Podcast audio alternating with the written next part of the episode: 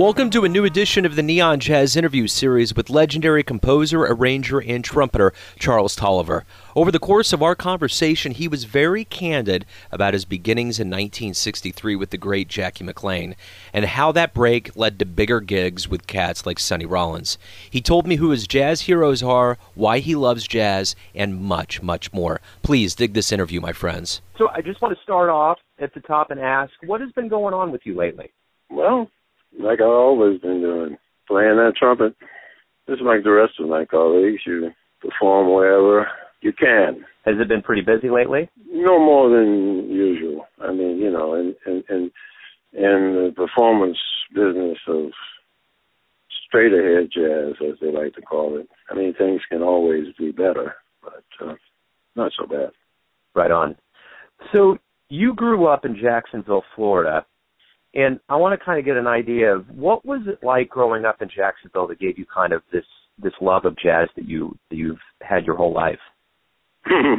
well, I think probably I was scatting by the time I was five years old because my moms and dad they had the uh, original jazz at the Philharmonic 78s, those big old thick old 78s, and um, I used sit down and listen to those and uh, for me, the rest is history. You know that that had me in my ear and brain, and um, you know, a few years later, my grandmother got me a little cornet, and uh, trumpet became the um, instrument of choice.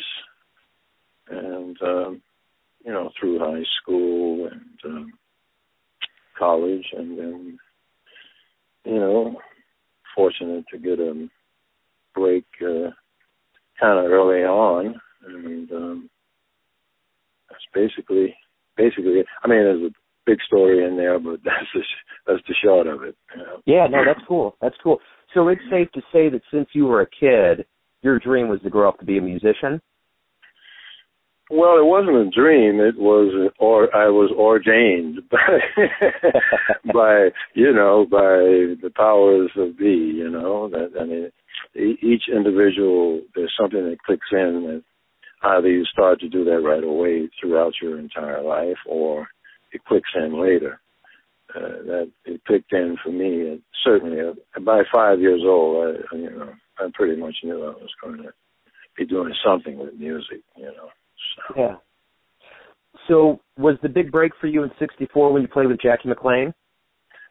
Actually, '63 uh, when I met him for the first time, and um, you know started to um, uh, sidekick with him, and, uh, and then of course the, the recordings that came up uh, after that, starting in '64.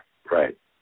Right on so you were majoring, um, you were a pharmacy major at Howard University, and luckily you went over to music. How did all of that happen? Well, it, it, it, I was going to go over to music anyway. Um, I always loved, as probably a lot of musicians, they like because you have to deal with really numbers in your brain, you know, negotiating chord changes and uh, you know, so a lot of those guys, my colleagues, are, are great with mathematics and chemistry and all that, all that other stuff. But music is is you know it, everything congealed as as a musician, and um, you know I liked watching in the old days when the pharmacist was mixing the medicine, you know, the apothecary, you know, putting all those formulas together and mixing it, and so that appealed to me. You know, uh, it's about the numbers. You know, yeah. O's and ones, and so um, you know, I I'd love to be able to do that. But most of my time outside of my pharmacy classes was spent in the fine arts building. So, you know, at at the, at a piano somewhere, you know, it scouts deep down in the fine arts building. So by my third year, you know, I, I you know, it was like, you know, horse chomping at the bit you know, and you're in, you know, like the jockey he's got he's got he's got this stallion on the eighth pole, you know, and he asks him, you know, okay, let's go. yeah. yeah. So you know, you know, the, the jazz um, music, you know, just propelled me out of Washington D.C. back home, you know, jump yeah. in.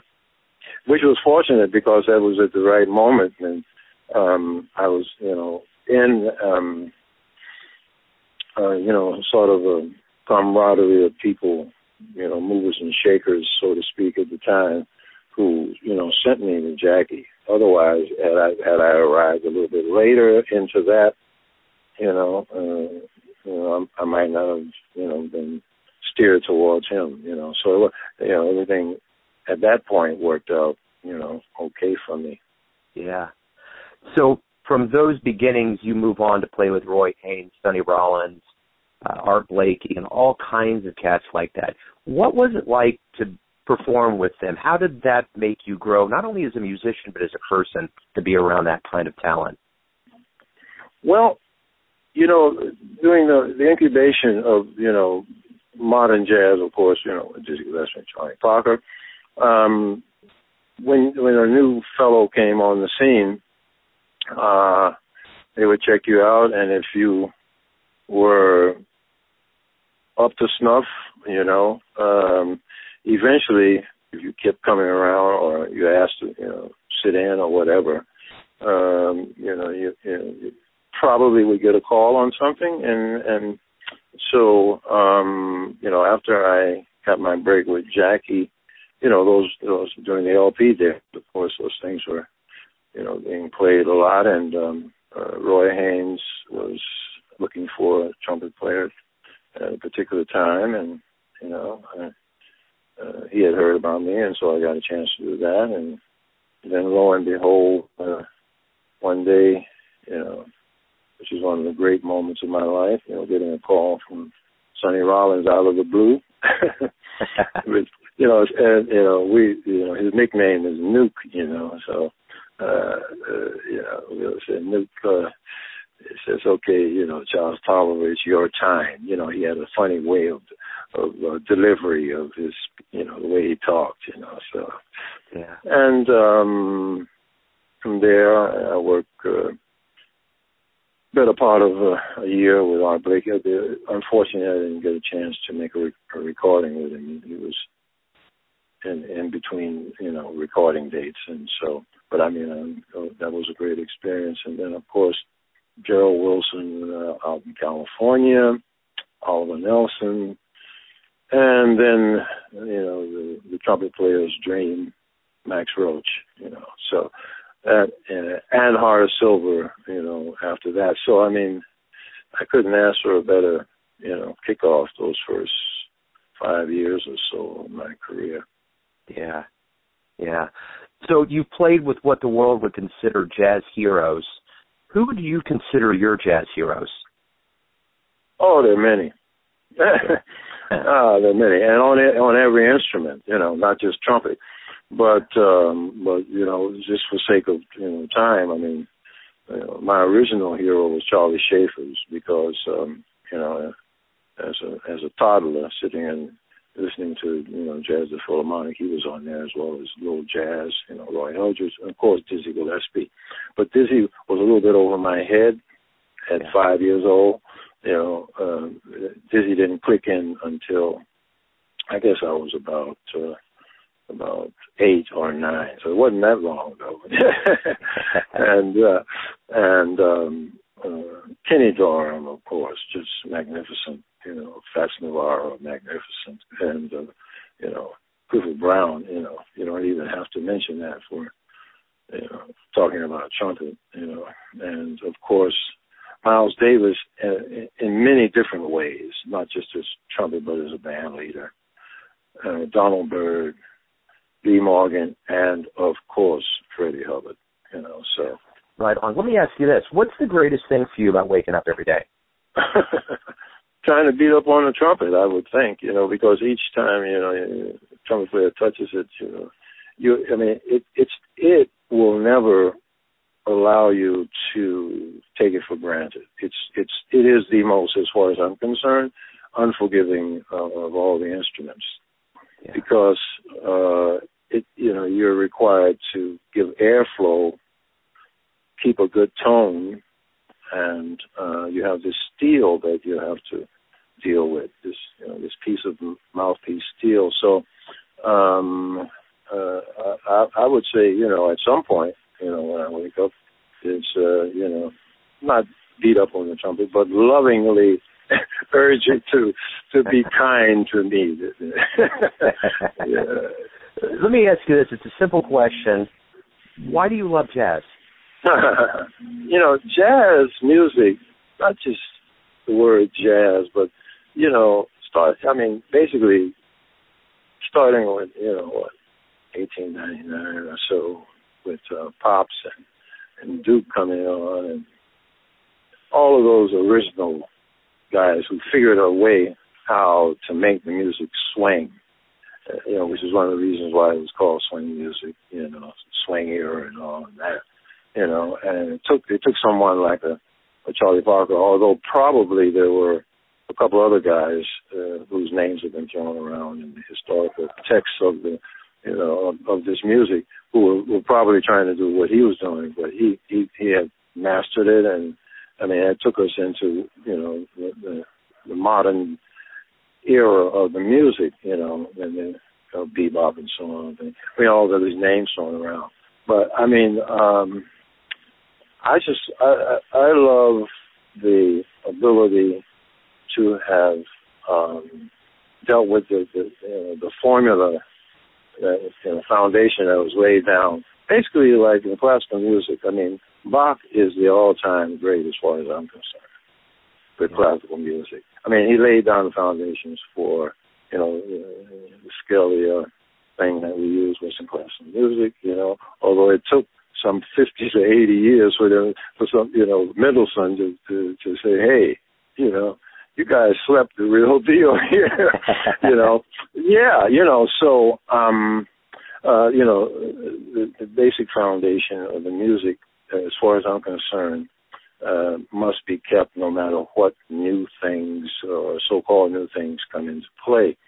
And I mean, John Coltrane is an example of taking Dizzy Gillespie, Charlie Parker's mode of things, and absolutely giving us, uh, uh, as far as I'm concerned, along with Joe Henderson and a few others, you know, just an exquisite look at, you know, the music that's called jazz, you know, uh, in total excellence, you know, Clifford Brown, by example.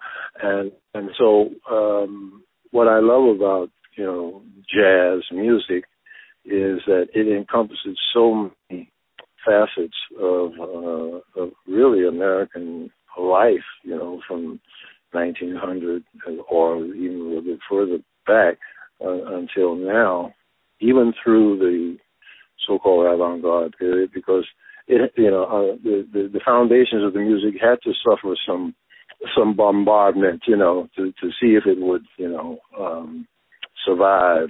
And um, you know and assimilate, you know, even some of that, of course, in into uh, you know the idiom. And so I would say that. Uh, uh, all of the different generations, uh, you know, of, of, of this American art form, you know, I love, and but my my preference uh, is, of course, the generation that I came up in. I, I think it's incumbent upon those of us who are left from the generation to ensure that uh, that's not lost. And we are certainly fortunate to have someone like uh, Barry Harris, uh, God bless him, who's still with us and you know, you know, he's, he's just he's just magnificent because uh, the theory of the music is laid out so wonderfully, you know, from uh, Bud Powell onward, you know, so all those kind of things I you know I love about the music. That's beautiful. That's that's perfect right there. That's a perfect way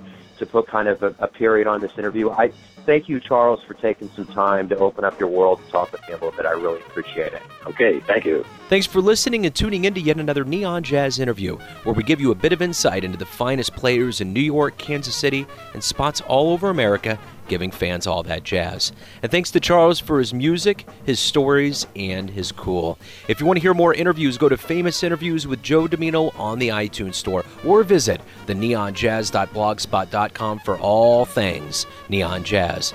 Until next time, enjoy the music, my friends.